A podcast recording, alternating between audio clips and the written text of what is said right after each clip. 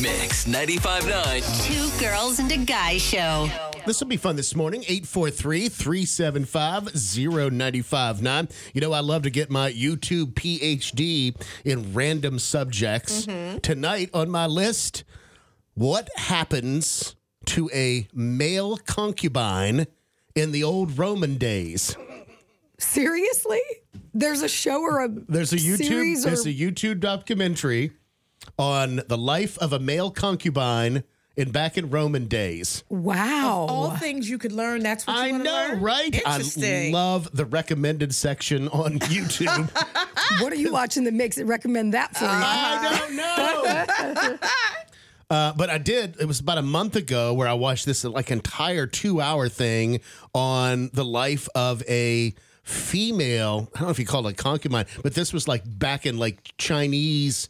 Asia ancient times, and uh, that was completely fascinating. How they had to completely and totally uh, like leave their families and you know everything because once you go and move in as a concubine of the king or the emperor or whatever, your life is devoted to him Right. Right. and there's like this hierarchy of these female concubines. There's the head concubine girl. She gets all the really good food. She gets fed really well, and then everything else is left over.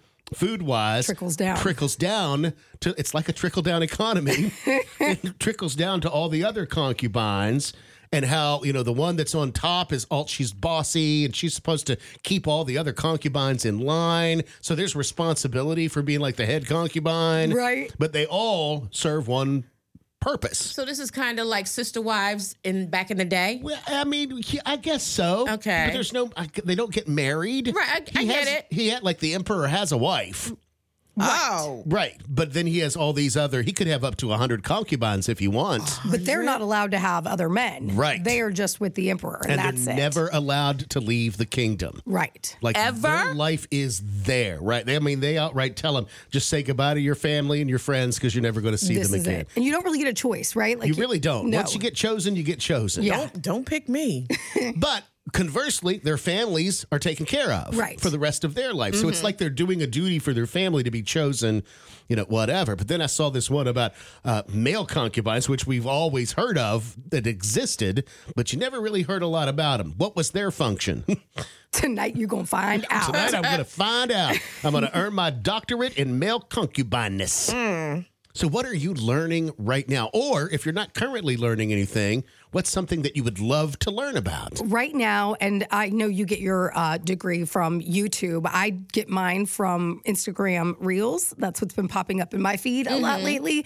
Is the gardening? Like you know that spring is coming around, so I've been looking things up and what I want to plant in my garden. Last year I had problems with my tomatoes; they didn't grow the way that they used to or did the year before. So just trying to check out like how to get my the pH in the soil correct and all of that. That's deep So level stuff. It is. It, is, really yeah. is. And there's this one guy that I follow that the other day, I mean, I don't eat oatmeal at all and I don't have oats hanging around my house, but like I went to go get oatmeal, like the oats, uh, Quaker oats, just like normal plain kind. Right. To do this, but your plants, you know, need protein and all of that. And this is like an organic way that you can do it without chemicals.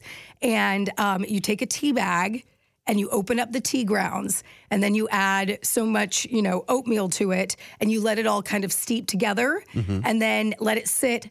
Then you strain it all out just so you have the liquid and that has protein in it for your plants. That's You can go put it on there and then it'll, you know, help them grow a little bit better. Because after the freeze this year, mm. a lot of my plants, you know, not died, died, but they were done for They're the bad shape, for the right. season. Yeah. So I'm just kind of trying to bring them back to life and see if it's going to work. But I've been learning all of these different tips and tricks on how to garden. So, are you going to make your garden bigger this year now that you have a little bit more knowledge and confidence? Um, like try different things. yeah, I think so. Jim did make my boxes in the backyard bigger than the first time around, but.